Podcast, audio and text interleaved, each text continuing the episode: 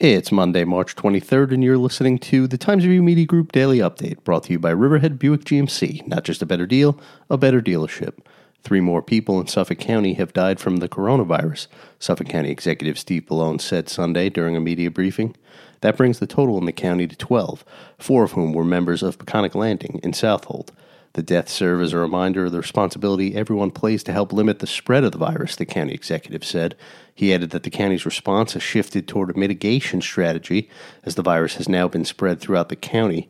He added that it remains a long term effort with weeks, if not months, ahead. Health Commissioner Gregson Pigott, MD, said there are 89 people currently hospitalized due to the COVID 19 and 28 are in ICU. As of Sunday afternoon, there are 644 out of 2,626 beds available, and 86 ICU beds are available out of 275 total in Suffolk. Mr. Bellone described the effort to increase hospital capacity as waiting for a tsunami. Governor Andrew Cuomo said Saturday that SUNY Stony Brook is one of four locations across the state where the Army Corps of Engineers is looking to build a temporary hospital in an effort to increase the number of hospital beds during the coronavirus pandemic. The other locations are SUNY Westbury, the Javits Convention Center, and the Westchester Convention Center.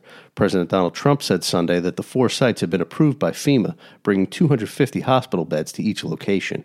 In total, more than 1,000 Suffolk County residents have been positively diagnosed with the virus in Suffolk County, including at least 76 in Southold and 11 in Riverhead. Parents should be sure to check their local school websites as calendars are being adjusted to eliminate spring break as the time away from school due to the coronavirus enters its second full week.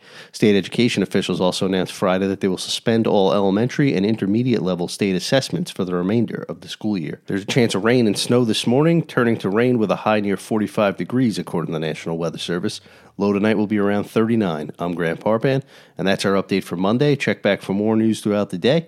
Once again, today's report was brought to you by Riverhead Buick GMC. Not just a better deal, a better dealership.